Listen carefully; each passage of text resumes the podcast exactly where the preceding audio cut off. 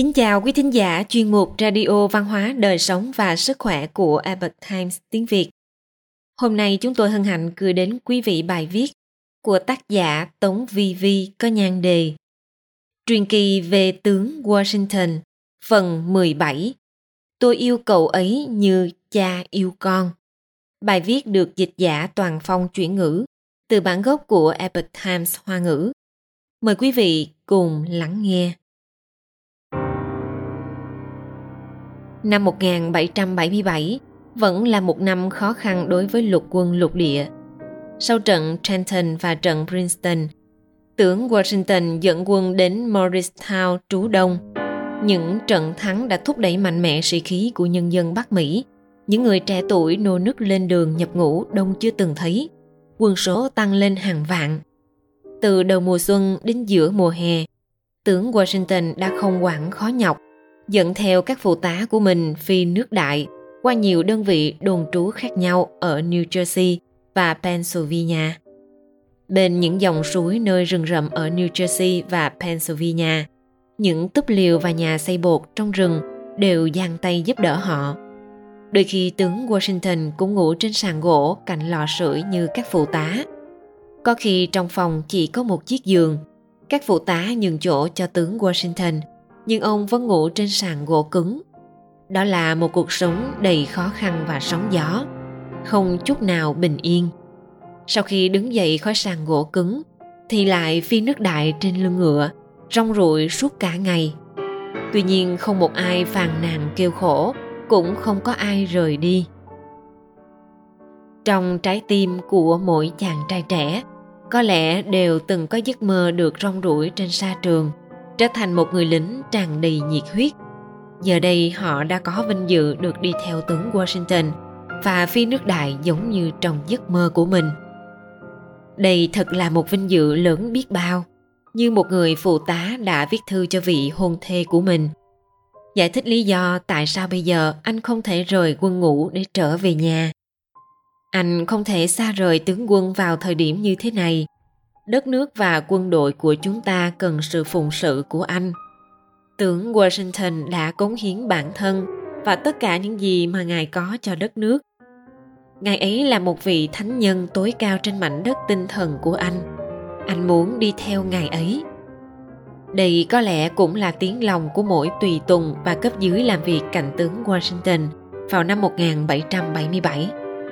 Vẫn là niềm tin ấy, tình nghĩa anh em tình nghĩa huynh đệ của những người đàn ông sự cống hiến vô tư thẳng thắn và những cách đôn hậu cao thượng của tướng washington như mặt trời chiếu sáng xua tan những tư niệm trong lòng mọi người khiến trong khói lửa chiến tranh tâm hồn của mỗi thanh niên trong quân đội được trải qua sự tôi luyện trui rèn trở thành những sinh mệnh thực sự có ích cho đất nước và nhân dân.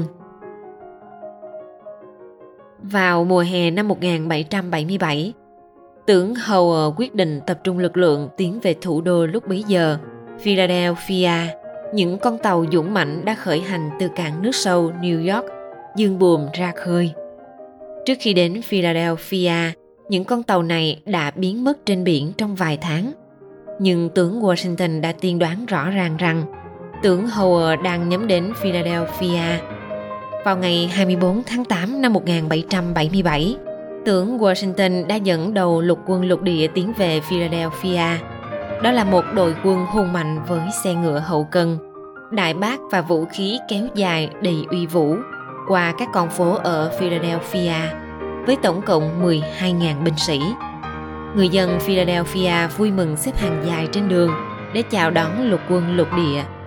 Cửa sổ của mỗi ngôi nhà trên phố chật kín người, mái nhà cũng chật kín người âm nhạc được diễn tấu trên đường phố chiên trống vang trời. Tiếng reo hò chào mừng được dành cho đội quân huyền thoại này. Những con người đã trải qua bao cơ hàng để mang về những chiến thắng lẫy lừng. Tướng washington cưỡi ngựa tiến về phía trước. Kề vai sát cánh bên cạnh ông là hầu tước Lafayette 19 tuổi. Theo sau họ như hình với bóng là Alexander Hamilton và John Lawrence cả đoàn người khí phách hiên ngang oai phong đi phía trước đội ngũ, vô cùng đẹp mắt vào một ngày tháng 8 này, Một khung cảnh như vậy có lẽ là khoảnh khắc huy hoàng nhất của thành phố Philadelphia. Như thể Philadelphia tồn tại để chứng kiến thời khắc huy hoàng này. Hội nghị đại lục nơi các anh hùng tụ họp trong một căn phòng khách sạn nóng nực. Ngài Thomas Jefferson đã dùng bút lông vũ viết ra bản tuyên ngôn độc lập. Và giờ đây, tướng George Washington đang lãnh đạo quân đội của ông dẫn theo những chàng trai anh dũng cưỡi ngựa đi qua thành phố những con người đã được định sẵn trong sinh mệnh là sẽ tồn tại và chiến đấu vì ông nếu hôm đó là một ngày hè đầy nắng thì ánh nắng chiếu xuống Philadelphia hẳn phải là trong trẻo lạ thường như được giác vàng và tỏa sáng khắp nơi. Vào ngày 11 tháng 9 năm 1777, quân đội Anh tấn công Philadelphia Cuối cùng họ đã có một cuộc chiến trực diện với lục quân lục địa. Trận chiến này chính là trận chiến Brandy White Creek được ghi lại trong lịch sử. Trong trận chiến này, tướng Howard một lần nữa áp dụng chiến thuật đã áp dụng trong trận chiến Long Island ở New York một năm trước đó, giáp công đánh bọc sườn từ cả hai bên, cộng thêm cuộc đột kích bất ngờ do tướng Cornwallis chỉ huy với một lực lượng hùng hậu. Trong trận chiến này, Alexander Hamilton đã không thể ra tiền tuyến. Anh ở lại bên cạnh tướng Washington để giải quyết các vấn đề quân sự. Lafayette không thể ngồi yên, anh nhất định phải ra tiền tuyến. Anh thao thao bất tuyệt xung quanh vị tướng với giọng Anh Pháp của mình, bày tỏ rằng anh phải ra tiền tuyến. Nhưng có thể để Lafayette tham chiến hay không? Từ vị lão thành Franklin ở Paris cho đến các thành viên quan trọng của quốc hội – ở Philadelphia, trong lòng họ đều không hẹn mà có một suy nghĩ. Không thể để hầu tước Lafayette ra chiến trường, sự an toàn cá nhân của anh phải được bảo đảm tuyệt đối từ tóc đến chân. Không được có bất kỳ sai sót nào.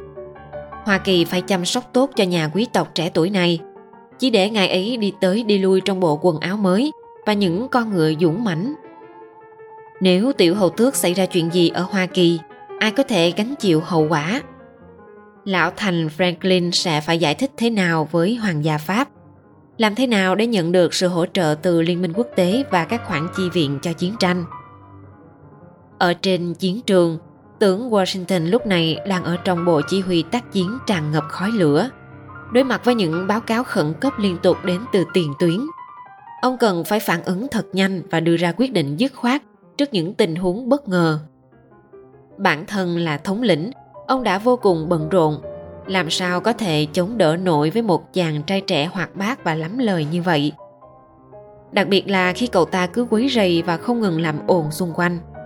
Không biết có phải là vì không có ai để ý hay không, Lafayette đột nhiên ngừng gây ầm ĩ. Anh tự tuyên bố rằng mình đã được sự chấp thuận của tướng quân. Lập tức thay quân phục của lục quân lục địa cầm kiếm lên và ra tiền tuyến trên chiến trường lúc bấy giờ, vì bị tấn công bất ngờ bởi hàng vạn binh sĩ do tướng Cornwallis chỉ huy, những người lính Mỹ vốn đang chiến đấu có trật tự bỗng bị thất thế và có xu hướng vỡ trận. May mắn thay Lafayette đã cưỡi ngựa phi đến, hô hào mọi người ổn định trận địa, vừa đánh vừa rút lui có thứ tự. Trong trận chiến, một viên đạn đã bắn trúng vào bắp chân của Lafayette. Máu tươi chảy ra, nhưng anh vẫn không hề hay biết mình đã bị thương. Mãi cho đến khi chiến hỏa tạm ngưng, song phương ngừng bắn quay lại doanh trại, Lafayette trở lại bên cạnh tướng Washington mới phát hiện ra mình bị thương. Giày của anh dính đầy máu. Điều này khiến tướng Washington rất đau lòng.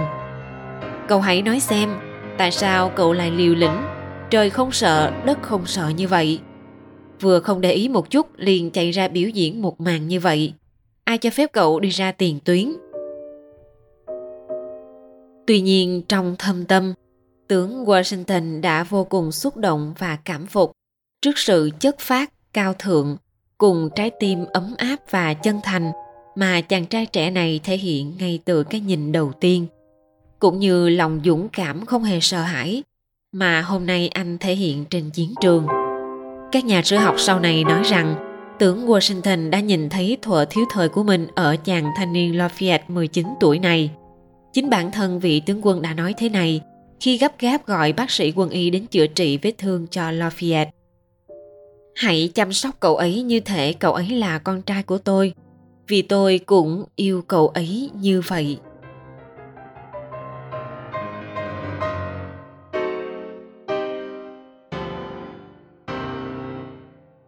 Quý thính giả thân mến, chuyên mục Radio Văn hóa, Đời sống và Sức khỏe của Epoch Times tiếng Việt đến đây là hết.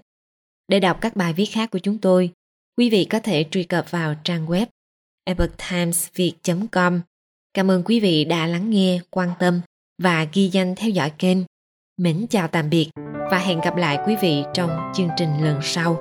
Kính chúc mọi điều bình an và tốt lành tới quý vị cùng người thân.